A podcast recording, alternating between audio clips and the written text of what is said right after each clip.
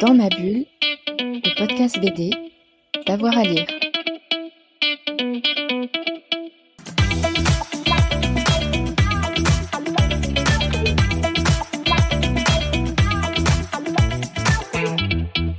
Bonjour à tous et à toutes, bienvenue dans ce nouvel épisode de Dans ma bulle, votre podcast 100% BD avec avoir à lire. Aujourd'hui, place euh, à une collection, une collection créée en 2004 par Casterman, c'est la collection Saka dédiée au manga et plus particulièrement au manga dit euh, d'auteur. Rencontre avec euh, Vladimir Labert, directeur de la collection Saka, qui nous présente au micro de Fred Michel son rôle et ses dernières nouveautés. C'est parti. Bonjour Vladimir. Bonjour. Merci d'être avec nous sur Dans ma bulle. Aujourd'hui, on va parler d'édition, de manga et aussi de votre actualité chez Saka. Donc vous êtes éditeur chez Saka. Avant de parler de tout ça, j'aimerais qu'on revienne avec vous sur votre parcours. Comment vous êtes arrivé au métier d'éditeur? Quel est votre cursus? Alors, avant d'être euh, effectivement directeur de collection euh, pour les éditions Casterman, donc en charge de la partie japonaise du catalogue, qui est la collection Saka, euh, j'ai fait des études de japonais. Évidemment, on pourrait peut-être dire, aujourd'hui ce sont les exceptions en fait, les maisons d'édition de manga où, euh, où il n'y a pas de japonophone. Mais j'ai fait un cursus donc de japonais à l'Institut des langues orientales, euh, doublé d'un autre cursus plus généraliste. Euh, et une fois mes, mes diplômes en poche, en poche pardon, je me suis lancé dans la et un, un séjour d'un an au Japon. Je me suis de retour en France, je me suis lancé dans la traduction, à dire vrai. c'est mon, ça a été mon premier contact professionnel, on va dire, avec avec le manga, j'ai commencé à traduire euh, des mangas, des dessins animés, euh, avec toujours cette idée en tête que malgré tout, euh, j'avais le, avec ce, ce, souhait en tête d'avoir un peu accès un jour à l'ensemble de la chaîne du livre plutôt qu'à entre guillemets uniquement la traduction. Euh, et lorsque l'opportunité s'est présentée de rejoindre bah, les éditions Casterman euh, en tant qu'assistant d'édition cette fois euh, auprès de la personne qui s'occupait du, catalogue japonais des éditions Casterman, j'ai bien évidemment sauté sur l'occasion. Et voilà, quelques années après, je suis aujourd'hui l'heureux directeur de collection de la collection donc Saka, qui est la collection réunissant les mangas publiés par les éditions Casterman. Et qu'est-ce qui vous plaisait, mais je peux utiliser le présent aussi, qu'est-ce qui vous plaît dans la culture japonaise et dans le manga? Alors, il y a euh, un parcours personnel. Euh, voilà, les, les, les, enfants de ma génération, en tout cas pour beaucoup, ont grandi avec, euh, avec beaucoup d'animations japonaises à la télévision dans les années 80 et 90. J'avais donc déjà une appétence pour la, ce volet-là de la pop culture japonaise. Euh, mais j'ai aussi, euh, c'est venu aussi par le jeu vidéo, euh, un peu plus tard par, la littérature, par le cinéma. Donc j'avais un, appétit pour, pour la culture japonaise, un appétit personnel, au point de et c'est là que le personnel et le professionnel se sont rencontrés, au point de me dire que je pourrais peut-être apprendre le japonais et voir s'il était possible d'en faire quelque chose. Et au moment où je suis arrivé sur le marché du travail, il se trouvait que c'était vraiment le premier boom du manga, celui du début des années 2000, ce qui fait qu'il était euh, peut-être plus simple qu'aujourd'hui euh, de, trouver du travail. Euh, dans, ce milieu-là. Et une expérience en en, en entraînant une autre, le plaisir a toujours été là. Et donc, je, continue de plus belle à garder cette activité de directeur de collection, donc d'éditeur, et de traducteur. Et vous avez donc réussi à réunir la passion et le métier Exactement, je me disais tous les jours, aujourd'hui encore, même euh, plus de 15 ans après avoir commencé, que j'ai vraiment beaucoup de chance. Voilà. Alors, Saka, est-ce que vous pouvez revenir sur euh, sa date de création et son ADN alors très rapidement, le, manga chez Casterman existe depuis euh, presque 30 ans. Euh, les, premiers mangas qui ont été publiés par Casterman euh, remontent à 1994, si je dis pas de bêtises. Euh, c'est à cette époque-là qu'on a vu arriver pour la première fois en langue française un auteur dont on allait beaucoup entendre parler par la suite, qui est Jiro Taniguchi. C'était un peu une révolution dans l'édition. Alors, ça a été une révolution assez calme parce que c'est pas quelque chose qui a explosé dès le début. ça a envoyé de nouveaux codes en fait. Voilà, et il y a eu, il y a eu, alors si on se replace dans le contexte de, de ce milieu des années 80 en matière, euh, l'offre de bande dessinée japonaise n'avait absolument rien à voir avec ce qu'elle peut être aujourd'hui. Il y avait beaucoup moins d'acteurs, il y avait euh, une poignée de sorties par mois, si ce n'est par an. Euh, Tonkam avait commencé, euh, Glénat euh, avait Akira, avait Dragon Ball, Casterman donc arrivé en 94-95 avec L'homme qui marche de Jiro Taniguchi, qui appelé à devenir un classique, mais aussi avec d'autres séries appelées à devenir des références et qui connaîtront, pour celles que je vais citer, une, autre, une actualité importante dans les mois euh, qui viennent, c'est L'habitant de l'infini qui est- qui s'est très vite imposé comme, un- comme un- une référence et comme un monument du, manga de sabre. Euh, la collection Saka en elle-même a été créée euh, en 2004, au moment où il y a eu la volonté chez Castaman de formaliser un petit peu ce, ce- catalogue japonais au sein, du- au sein de la maison. Et donc c'est là qu'est apparu, euh, qu'est apparue cette collection, qui avait euh, pour ambition, à sa création, mais après comme toujours dans les collections, et euh, c'est aussi question de. Il y a des cycles dans la vie d'une collection. Euh, une question, il est question aussi de, de, de- de personnes, beaucoup. Mais la- l'ambition de, de Saka à ses, à ses débuts en 2004, c'était de donner à, de donner à voir euh, la, la- les avant-postes un peu de la création euh, en matière de bande dessinée japonaise. Donc on, était, euh, on avait clairement de la bande dessinée qu'on cataloguerait très volontiers de auteur. D'ailleurs, on peut peut-être revenir sur la définition du mot Saka. Saka en japonais, effectivement, signifie auteur, tout bêtement, et en toute modestie. Mais euh, effectivement, l'ambition de Saka à ses débuts en 2004 était d'accueillir toute une nouvelle génération de créateurs japonais. Et on peut citer des noms qui parleront à certains, Kiriko Nananan, qui a été par les- parmi les, euh, plus identifiés à l'époque, euh, Kyoko Okazaki, il y avait beaucoup de signatures féminines. euh, ensuite, cette vocation première a, fait la place, a laissé la place à une, ambition d'élargissement vers euh, des titres plus grand public. Et c'est là, je pense, qu'on retrouve euh, ce qui fait l'ADN du manga chez Casterman euh, en 2023, c'est-à-dire l'ambition de donner à lire, à voir des identités d'auteurs. Des identités d'auteurs qu'à notre goût, en toute modestie, chez Casterman, on ne voit trop peu, pas assez en tout cas, sur les tables des libraires en France. On a au Japon euh, une offre éditoriale d'une richesse, d'une effervescence incroyable. Or, il se trouve que euh, le marché, et c'est de plus en plus le cas en France, est très concentré. On a une poignée de titres qui réalisent euh, plus de deux tiers des ventes en 2021, par exemple. Or, effectivement, il y a, comme je le disais, toute cette, richesse dans le paysage éditorial de la bande dessinée japonaise. Et l'ambition de Saka, c'est euh, de donner accès en langue française à des œuvres d'auteur. Et par œuvre d'auteur, j'entends pas avant-garde, j'entends pas euh, création euh, extrêmement pointue aux avant-postes, on va dire, du genre. Non, par identité d'auteur, j'entends des livres, en fait, dont, qui, quand on les ouvre, voilà, témoignent tout de suite du- d'une identité artistique, graphique, narrative. Il s'agit, en fait,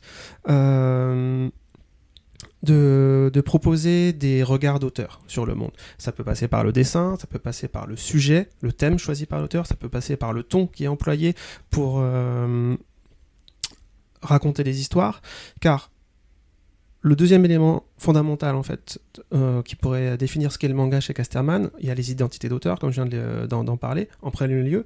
En deuxième lieu, le, le- le- le mot clé vraiment très important, c'est récit fiction. On est là pour proposer du divertissement. Alors certes, avec certaines ambitions, qu'elles soient graphiques, euh, narratives, mais tout ça entre au service d'un récit, en fait. C'est le, le récit, la fiction, qui vient happer le lecteur. Mais cette fiction peut aussi parfois questionner la réalité. Alors évidemment, euh, des- les- c'est- tous ces auteurs-là dont, dont on parle euh, vivent dans leur époque, sont ancrés dans leur époque, et à travers des récits qui font appel à l'imaginaire, parlent bien évidemment, et c'est peut-être même une condition pour euh, qu'ils arrivent chez nous, chez Casterman, ils parlent de notre monde, ils parlent d'autres mondes pour mieux parler du nôtre. Alors justement, vous avez un... Vous, votre métier, c'est un rôle de prescripteur.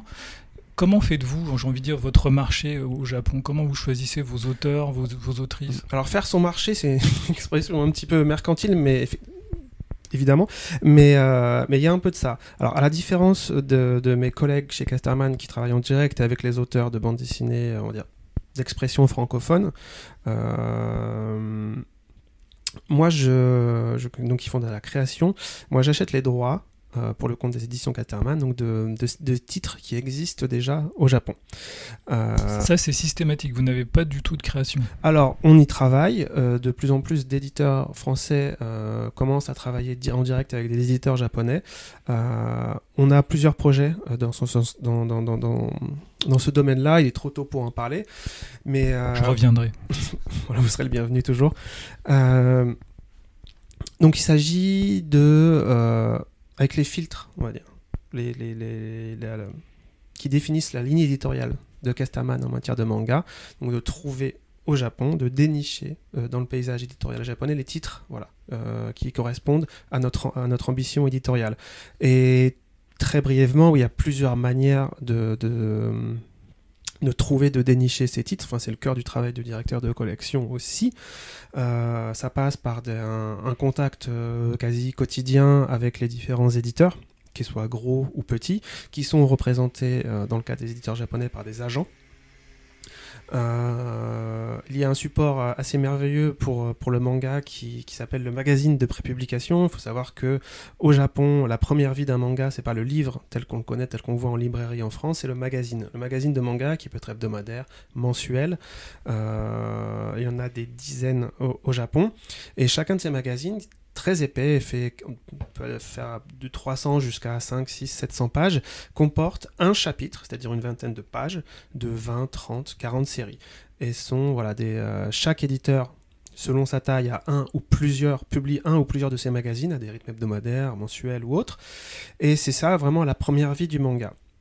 La révolution numérique étant passée par là, on a accès aujourd'hui à tous ces magazines au format numérique.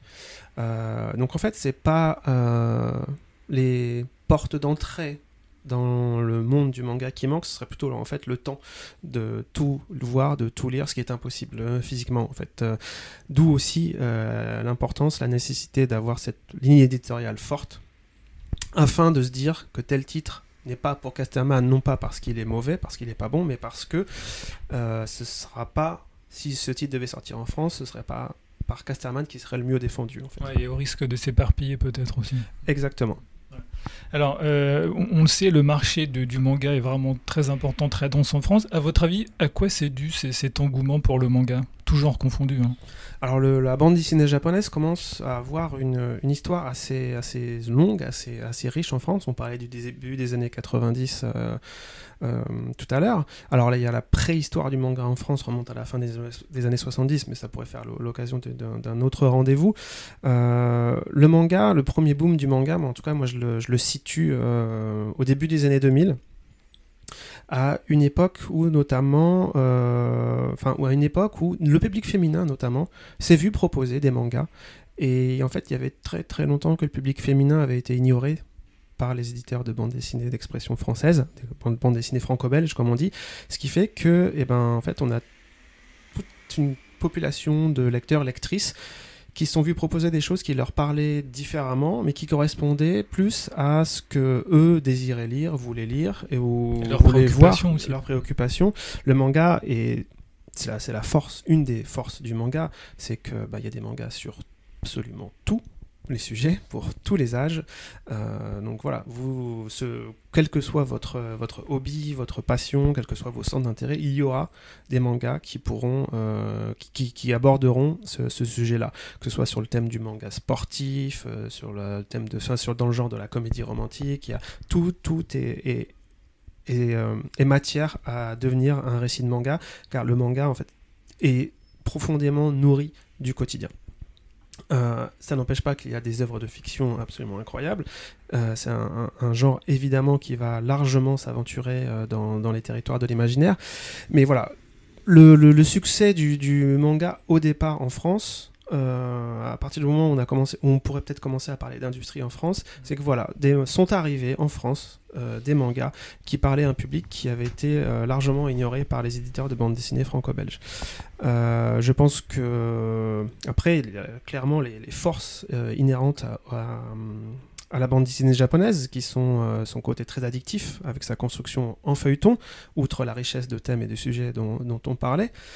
Et de manière euh, plus récente, euh, donc on a une espèce de, de, de, de- d'euphorie actuellement euh, qui a commencé en fait, euh, dont, on, sentait les, premiers frémissements avant le Covid, mais qui, a vraiment explosé pendant le Covid.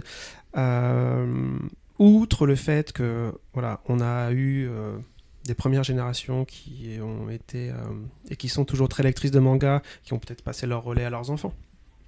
Aujourd'hui, on est à une époque où euh, des parents achètent très volontiers des mangas à leurs enfants. Là ça, où ça fait plus peur en fait. il faut pas l'oublier, il y a encore quelques années, euh, on n'était pas dans un phénomène de Japan bashing, mais parfois on n'en était pas loin par rapport au manga. C'est-à-dire que le manga était très mal vu, très décrié, considéré comme euh, abrutissant, inepte. Enfin, il y avait, on, l'a sorti de beaucoup, beaucoup de noms d'oiseaux, le manga, pendant assez longtemps et jusqu'à il n'y a pas si longtemps que ça, à dire vrai.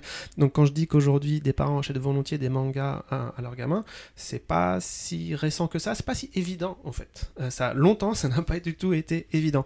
Mais pour revenir à ce qui s'est passé pendant le Covid, euh, selon moi, euh, un élément assez important, c'est que, qui explique ce, regain de- de- d'euphorie du marché du manga, enfin ce nouveau, ce nouveau stade dans l'euphorie du, du marché du manga, c'est qu'on a des... Euh, on le doit à l'animation japonaise, à l'animé, comme on appelle ça. Euh, l'animé a toujours été, enfin toujours non, mais ça fait plusieurs, deux décennies à minima que l'animation japonaise est très présente en France, très diffusée. Euh, y compris à la télé hertzienne. Avec l'arrivée des, plateformes de SVOD, euh, l'animation a été effectivement même à la pointe sur ce qu'on appelle le simulcast, c'est-à-dire la diffusion d'un épisode à J plus 1, la diffusion, pardon, en langue française, sous-titré français, à J plus 1 de la diffusion à la télévision japonaise. Euh, mais ce qui s'est passé, ça, c'était, ça se cantonnait à des plateformes de, en ligne vraiment spécialisées sur l'animation japonaise. Or, pendant le Covid, ou à ce moment-là, des plateformes plus généralistes comme Amazon, comme Netflix, se sont mis vraiment à développer un catalogue d'animation japonaise, ce qui a permis en fait à un public qui jusqu'à présent n'était pas fan, en fait, au point de payer euh, quelques euros par mois pour un site exclusivement dédié à l'animation japonaise, mais ce public-là, on lui a permis d'avoir accès, au milieu de plein d'autres choses, à de l'animation japonaise. Et je pense que euh, c'est là, je pense qu'il faut voir un des effets euh, de, euh, cette euphorie qu'on voit aujourd'hui dans le manga. À mon avis, le pass culture n'est pas à l'origine de, ça, c'est plutôt en fait que l'engouement a précédé et le pass culture a été un moyen de vivre en fait ce nouvel intérêt pour le manga. Il y a aussi une forme de, collectif. Les, jeunes se retrouvent autour du manga et on parle beaucoup sur les réseaux sociaux, dans les cours de récré. Exactement. euh, étant moi-même euh, père, je, vois ça d'assez près. Effectivement, j'ai toujours considéré que mes enfants étaient des lecteurs de manga avertis vu le métier de leur père, mais il se trouve que parfois arrivent depuis via la cour de récréation des références que moi je ne leur avais pas données ou que je ne connaissais même pas. Donc effectivement, c'est devenu euh, quelque chose dont on parle. Dans, dans- dans les cours de récré, c'est devenu presque un vecteur d'intégration. euh, Une forme de communauté. une forme de c'est c'est surtout c'est devenu naturel et puis vu la le- vu ce qu'est le manga, donc on parlait de feuilleton, j'avais parlé là de, de- de- de sa forme, euh, c'est quelque chose qui s'échange beaucoup en fait. Euh, T'as le tome 2, ben, moi j'ai le 4, on se les échange, on se les prête. Bon, parfois on lit un peu l'histoire dans le désordre, mais le manga fait ça, provoque ça en fait euh, chez les gamins effectivement. Ajouté à- au fait que euh, est dans un environnement euh, pluriel, c'est-à-dire que on peut être fan d'un manga, le lire, puis ensuite aller voir le dessin animé, éventuellement jouer à sa déclinaison en jeu vidéo de manière assez simple, très facile d'accès, c'est absolument plus réservé à une niche de fans, tout ça. Le média mix est vraiment implanté en France et je pense que ça aussi c'est un élément fort qui explique euh, cet engouement et cette, euh, cette folie un peu autour du manga qu'on voit aujourd'hui. Alors, chez Saka, vous, vous faites le choix de ne publier que quelques titres par an. Combien de titres à peu près vous, vous publiez? Alors on publie une quarantaine de volumes euh, par an, c'est assez peu au regard de- des quelques milliers qui peuvent sortir chaque année effectivement. De là à dire qu'il y a trop de livres qui sortent, bon ça c'est à chacun il appartient en- au regard de la qualité de- des dix titres de, de le d'en juger. Mais effectivement, euh, la ligne éditoriale de Casterman nous pousse à être excessivement, pas excessi- on ne l'est jamais, donc excessivement euh, sélectif, euh, effectivement, et à publier uniquement des titres dont on sait qu'on pourra les promouvoir, les soutenir à la hauteur de leur qualité et des titres dans lesquels clairement on pourra se reconnaître. Chaque titre en fait qui arrive dans le catalogue des éditions Casterman doit euh, donc bien évidemment correspondre à, une ligne éditoriale, mais en arrivant créer de, nouvelles passerelles avec les titres qui existent déjà. Donc il ne s'agit pas évidemment euh, de, tourner en rond, mais au contraire de se... De créer une forme d'arborescence. De créer une forme d'arborescence qui va aller dans tous les sens mais sans jamais oublier les racines et les branches principales. Donc euh, c'est cette approche-là qu'on privilégie. Alors, euh, de manière plus euh, prosaïque, en termes de, On parlait de la manière dont on choisit les mangas je sais pas, pour euh, un manga qu'on publie, je dois en lire 20, 30, 40 par exemple. Mais euh, après, quand on a une ligne, éditoriale, pardon, une identité forte, on voit très vite si un titre est pour nous ou pas. Ou on voit très vite si un auteur est intéressant, mais peut-être pas avec ce titre-là, peut-être avec un autre de ces titres. Ou on voit si un titre, ou un auteur est intéressant, mais peut-être dans un an, dans deux ans, parce qu'on sait aujourd'hui, par exemple début, début 2023, on sait tout ce qui va sortir début, début pendant toute l'année 2023, et on sait à peu près à assez gros traits, mais quand même de manière un peu précise, euh, à quoi va ressembler euh, l'année 2024 en matière de bande dessinée japonaise chez Casterman.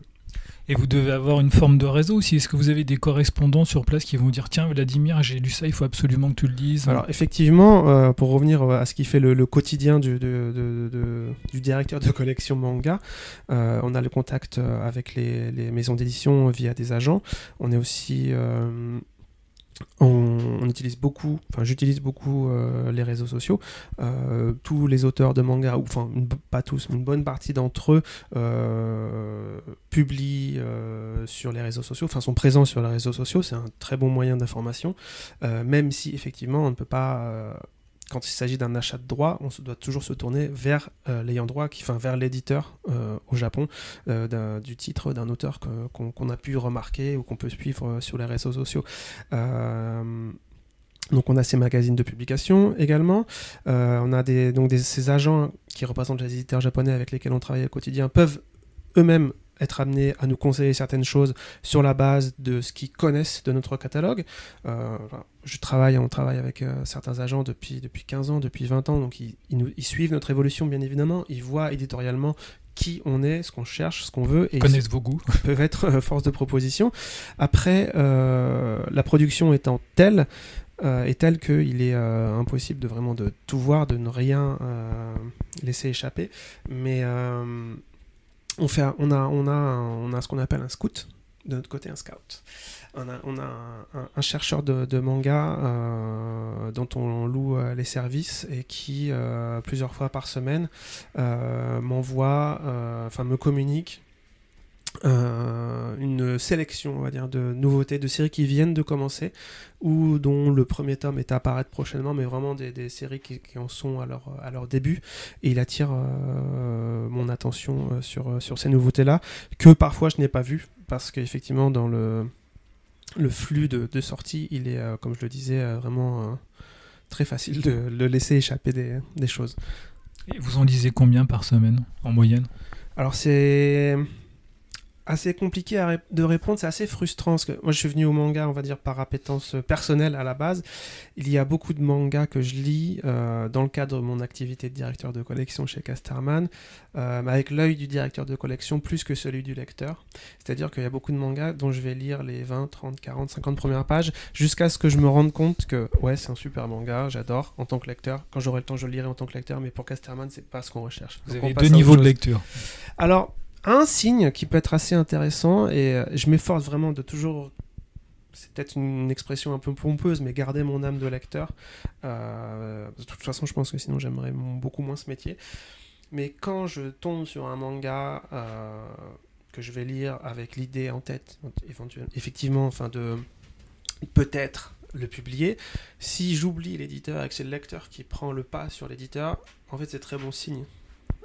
il se trouve que peut-être à la fin du, premier tome que j'ai lu ou de ce chapitre que j'ai découvert dans un magazine, euh, ce sera pas pour Casterman, mais euh, j'aurais passé un très bon moment de lecture parce que je serais redevenu lecteur et non plus et je j'aurais oublié l'éditeur.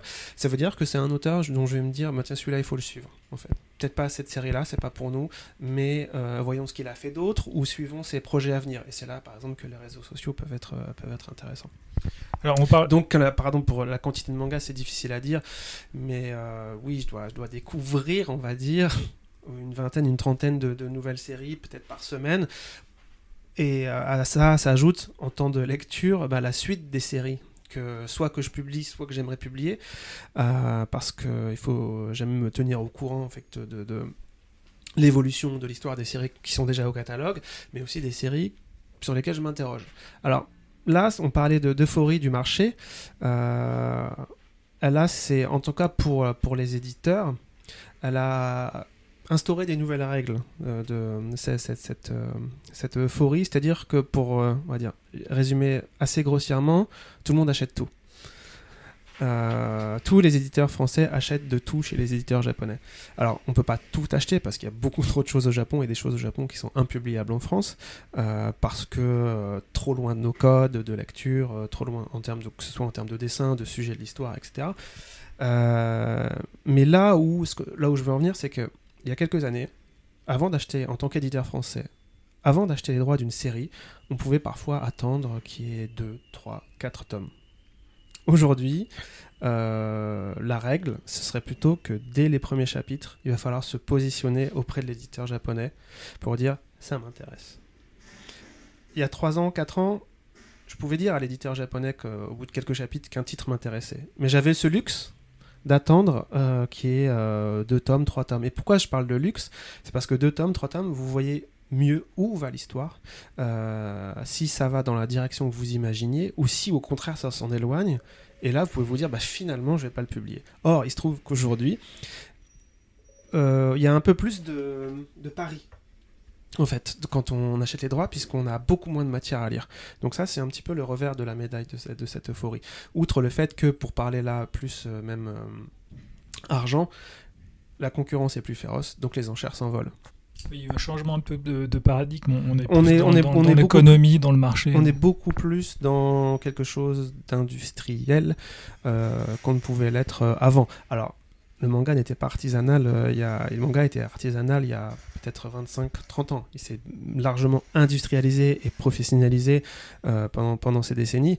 Aujourd'hui, c'est simplement qu'on a passé un nouveau cap, en fait. euh, et que, malheureusement peut-être, mais le marché est comme ça, euh, en tout cas, en amont de la parution en France, le manga devient de plus en plus un produit et de moins en moins un livre, en fait. Mais c'est une donnée avec laquelle il faut, il faut faire. Alors justement, on va parler de l'actualité parce qu'elle est très très dense. Euh, Est-ce que vous pouvez nous, nous annoncer les prochains titres en particulier dans les jours qui viennent? Parce que je sais qu'il y a plein de titres de Mario qui vont ressortir Mm. et aussi au cours de l'année. Effectivement. euh, alors, à l'occasion de. bon, Du festival, euh, du festival de la bande dessinée d'Angoulême, on, a, on, on publie donc euh, au courant de, de ce mois de janvier 2023 euh, le nouveau titre d'un auteur qu'on publie depuis, depuis une bonne dizaine d'années maintenant, qui s'appelle Maruo, qui n'est pas forcément connu du grand public du tout, puisqu'il œuvre dans un registre euh, qu'on appelle l'érotique grotesque. Alors attention, ne fuyez pas. Euh, alors clairement, ce n'est pas à mettre entre toutes les mains. On a là des récits qui sont destinés à un public d'adultes. Un public adulte, un public mature en tout cas. Euh, érotique grotesque, il faut l'entendre au sens du grand guignol, de, ce genre littéraire du 19e siècle euh, qui euh, mélangeait euh, le sanglant, le macabre avec les grands effets de manche et un peu une esthétique comme ça de la décadence. Marot, clairement, c'est un auteur dont le dessin, alors il faut se prêter au, jeu qui consiste à, parler d'un dessin sans pouvoir le montrer. Marot euh, est très influencé par l'expressionnisme allemand, très influencé euh, par, euh, par Georges Bataille, plutôt dans l'esprit, on va dire, euh, par Sade, dans certains récits aussi. Voilà pourquoi je dis, on peut peut-être un peu mieux comprendre maintenant pour ceux qui ne connaissent pas, qui ont, la chance de ne pas connaître Marou pour l'instant.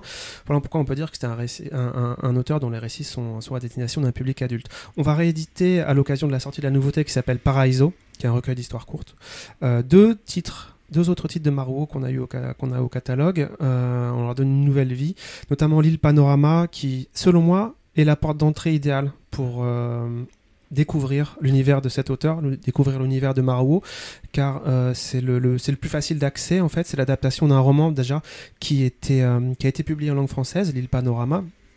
de Edogawa Rampo qui a été publié aux éditions Piquet il y a quelques temps déjà et qui est un classique de la littérature japonaise même en, même traduit aujourd'hui Et qui était sorti au début du XXe siècle, c'est ça qui était sorti chez Casterman euh, le man- pour le manga en 2009-2010. Mais le roman était sorti euh, au début du XXe siècle. Oui, oui, oui. Euh, c'est- vrai que c'était un, un classique au, Japon, donc il est arrivé assez vite euh, en, en langue française aussi. Donc voilà pour l'actualité Maruo. On va également rééditer son, l'autre, un autre titre qu'on avait au catalogue qui était en rupture, qui s'appelle L'Enfer en bouteille. On peut relire aussi Tomino. Et on peut évidemment lire Tomino, euh, qui est le dernier titre en date euh, à être euh, paru en langue française, enfin chez Casterman, qui, qui est le grand œuvre de Maruo, effectivement, et qui a été salué à la fois par, la critique et par, le public. Mais s'il fallait donner une porte d'entrée, je pense que L'île Panorama est le titre idéal pour, pour découvrir euh, cet auteur qui est vraiment un grand maître dans la bande dessinée. Euh, Ensuite, euh, on a une, une actualité autour d'une série qui me tient très à cœur en tant qu'éditeur, qui s'appelle une série qui s'appelle Gloutons et Dragons, une, une série euh, qui mêle euh, cuisine et heroic fantasy, d'où le titre Gloutons et Dragons. Euh, c'est de la gastronomique fantasy. Donc là, on, on peut vraiment voir, se rendre compte qu'on peut tout mélanger faire tout ce qu'on veut. Voilà, et c'est euh, cette liberté-là qui est très intéressante dans le manga. Alors parfois, il y a des mariages qui sont qui ne fonctionnent pas, Un peu hasardeux, oui. un peu hasardeux, parfois même malheureux. Le cas de Gloutons et Dragons, c'est tout le contraire. C'est le mariage réussi euh, de, de, de la cuisine, des, du canon vraiment de l'heroic fantasy très classique au sens de Donjons et Dragons. Euh, c'est pour ça que je parle de gastronomique fantasy, mais pour revenir à ce que je disais au début, on a avant tout euh, une, ident- une ident- une identité d'auteur, d'autrice en l'occurrence, parce que c'est un manga qui est signé par une femme, Gloutons et Dragons, qui compte euh, 11 tomes à ce jour en langue française, qui touche à son dénouement. Euh, ça, donc ça, il faut, c'est important de dire quand on présente une série quel- combien de tomes euh, elle va, combien de tomes elle va avoir en tout, si on peut le savoir, ou combien de tomes en tout cas elle a déjà au compteur, parce que parfois on peut conseiller une série et les lecteurs sont pas toujours au courant qu'ils s'engagent sur 20, 30, 40, 50 tomes. Euh, voilà, je vais pas vous faire l'affront de vous, de vous dire à combien de tomes est One Piece aujourd'hui, mais voilà, Gloutons et Dragons.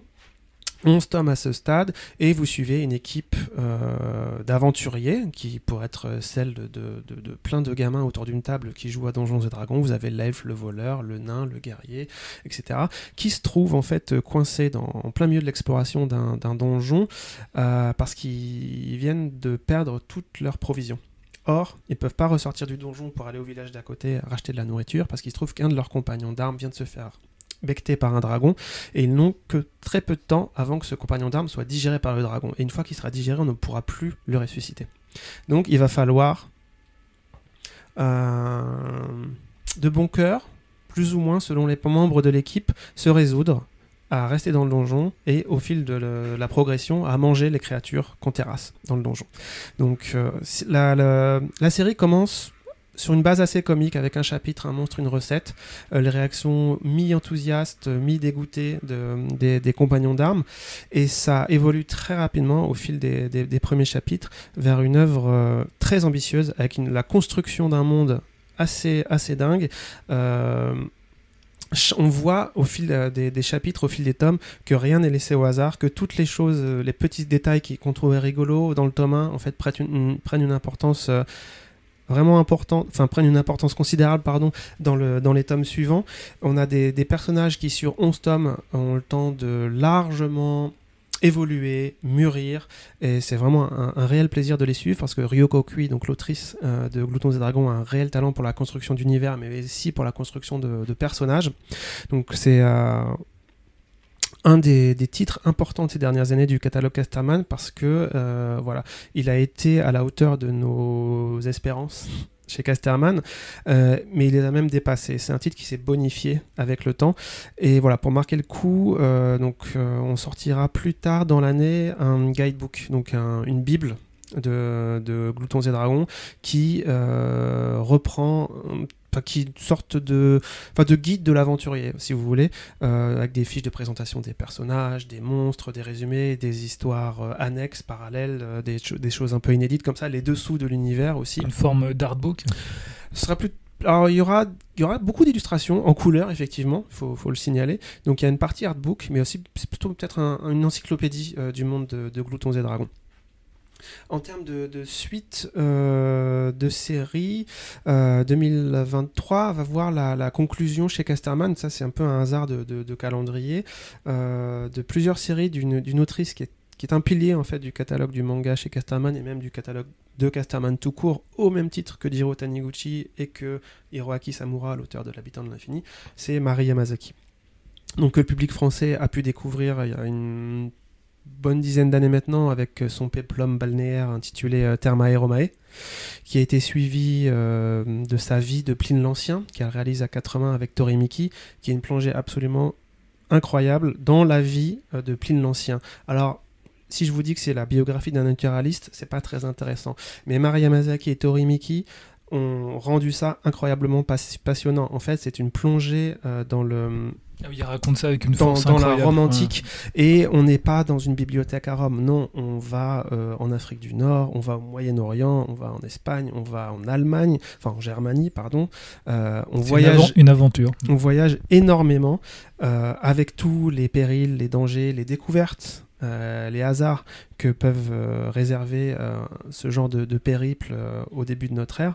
Donc, euh, un, c'est un, périple, la vie de, cette vie de Pline l'Ancien, qui va trouver son terme donc, dans sa vie en manga euh, cette année, avec son douzième tome euh, chez, euh, chez Casterman. En parallèle, on a publié une autre série de Marie Yamazaki qu'elle réalise seule, celle-ci, qui s'appelle Olympia Kiklos, qui en gros est une nouvelle variation, mais plus, plus très riche de, nouveautés, qui est le fruit de, l'évolution d'une autrice sur son sujet de prédile- prédilection, qui est le dialogue des cultures. En fait, Ter- Thermae Romae, c'est une comédie, je parle de Peplum balnéaire, mais c'est aussi une comédie historique, si on peut dire, qui euh, très rapidement euh, relate les, les- aventures d'un Romain de l'Antiquité qui va euh, se retrouver projeté dans le Japon contemporain. Euh, dès qu'en fait, c'est un, ingénieur, Lucius Modestus, spécialisé dans la conception de termes, un ingénieur donc de la Rome antique. Un jour, il est en panne d'idées, il est en panne d'inspiration, euh, et il va prendre un bain pour réfléchir un petit peu, se poser, et il va être là aspiré au, fond du bassin, dans les termes, à travers le temps et l'espace, jusque dans un établissement de bain public au Japon. Et voilà, et cette, ce, manga, Thermae Romae, est le prétexte pris par Mari Yamazaki pour faire une comédie qui est en fait très très sérieuse, qui peut être excessivement drôle, mais également très sérieuse, dans, son sous-texte, sur le dialogue des cultures, et sur, euh, là, en, en l'occurrence, à travers la, culture du bain. Parce qu'on sait que la culture du bain est très importante euh, dans l'an- dans l'Antiquité romaine, mais elle l'était, elle l'a été, elle l'est toujours euh, dans le Japon contemporain. Donc c'est une manière que, cette manière, cet angle-là que Mari Yamazaki a choisi pour faire dialoguer des cultures à travers le temps et l'espace. Et c'est avec cette, cette même idée en tête, cette même ambition de faire dialoguer les cultures qu'elle a créé Olympia Kiklos, euh, qui là commence comme une comédie sportive avec un dialogue là également entre, euh, le, entre les époques et entre, entre, les, entre différents endroits du monde euh, autour des valeurs du sport pour très rapidement devenir une, une réflexion tour à tour comique et grave sur ce qui pousse les gens à s'exprimer. On parle d'artistes, de sculpteurs, de peintres, de musiciens, ou bien ou même de sportifs. Voilà. Qu'est-ce qui pousse les gens à pratiquer cet art qu'ils ont en eux, euh, à se surpasser? Qu'ont-ils à dire à leurs contemporains? Et pourquoi le font-ils? Le font-ils pour eux? Le font-ils pour les autres? C'est une réflexion assez fascinante, fascinante pardon, qui va trouver son terme avec son septième tome euh, cette année, également chez Casterman, donc avec Pline. Euh, et Thermae Romae, lui, est déjà fini euh, depuis plusieurs années. Mais voilà, donc une, année euh, Maria euh, si, on peut dire. On a également ensuite de séries, euh, je vais parler très rapidement d'un titre qui me tient très à cœur, qui s'appelle Valse à trois sœurs. Euh, c'est un, alors on change de, complètement de registre. C'est un, très jeune auteur, donc c'est l'une des premières séries au Japon, Valse à trois sœurs, qui s'appelle Melome Machida, et qui dans cette, c'est une chronique euh, contemporaine, douce amère, euh, qui relate la vie donc quotidienne, aujourd'hui au Japon, de trois sœurs qui vivent ensemble depuis euh, que dix ans avant le début de l'histoire. Euh, leur père, euh, suite au décès de leur mère, les a abandonnées en disant Je suis musicien, votre mère n'est plus là. moi, je vais profiter du temps qui me reste. Je vais aller jouer du piano dans le monde entier, vous débrouillez-vous. Donc voilà, les sœurs vont se retrouver soudées, unies dans cette adversité, dans cette chose un peu incroyable qui leur tombe dessus, et on les prend dix ans plus tard, elles ont entre 18 et 28 ans, donc l'une est encore au lycée, future étudiante, euh, les deux autres sont sur le marché des travail, et on va avoir là, euh, sur le ton de la, de la comédie douce amère, euh, la vie quotidienne de trois jeunes femmes de notre temps, en fait. C'est bien parce qu'à travers toutes ces sélections, on voit qu'on s'intéresse à plusieurs. Il y, a, la fiction, la science-fiction, le fantastique, la société. Voilà, ça, résume bien euh, ce que vous publiez et aussi le manga. Tant effectivement, on ne s'interdit aucun genre en fait, tant que, comme je le disais au tout début, et je pense là le, maître mot, tant qu'il a une, identité d'auteur en fait, tant qu'on a, on voit qu'on a en lisant qu'on a affaire à quelqu'un qui a quelque chose à dire et qui le fait à sa manière personnelle. Euh, pas comme. Euh, c'est-à-dire que c'est un manga, vous l'ouvrez, vous voyez assez rapidement à qui vous avez affaire. Il peut se trouver, et ça existe en bande dessinée aussi, mais ça existe beaucoup en manga. Euh, on a beaucoup de mangas interchangeables. Et alors, ça, c'est une manière très rapide pour nous de faire le tri. Donc, effectivement, c'est pas ce qui nous intéresse. Il y a beaucoup trop de choses qui, selon nous, en toute modestie, méritent plus d'être publiées. Donc, c'est vers ça qu'on se dirige et c'est ces titres-là, avec une ambition qu'elle soit graphique, narrative, euh, qu'on publie. En tout cas, merci pour ce beau panorama. Merci Vladimir. Merci à vous. Et à très vite pour reparler de manga. À bientôt. Voilà, dans ma bulle, c'est terminé pour aujourd'hui, mais évidemment, vous pouvez euh, nous retrouver euh, très vite avec euh, un, nouvel épisode d'ici quelques jours, et puis on en a un peu plus de 200 hein, en stock désormais pour pouvoir continuer à entendre et à écouter et à parler de bande dessinée avec nous. On se retrouve très vite pour une nouvelle émission. Bonne journée à tout le monde. Dans ma bulle, le podcast BD, d'avoir à lire.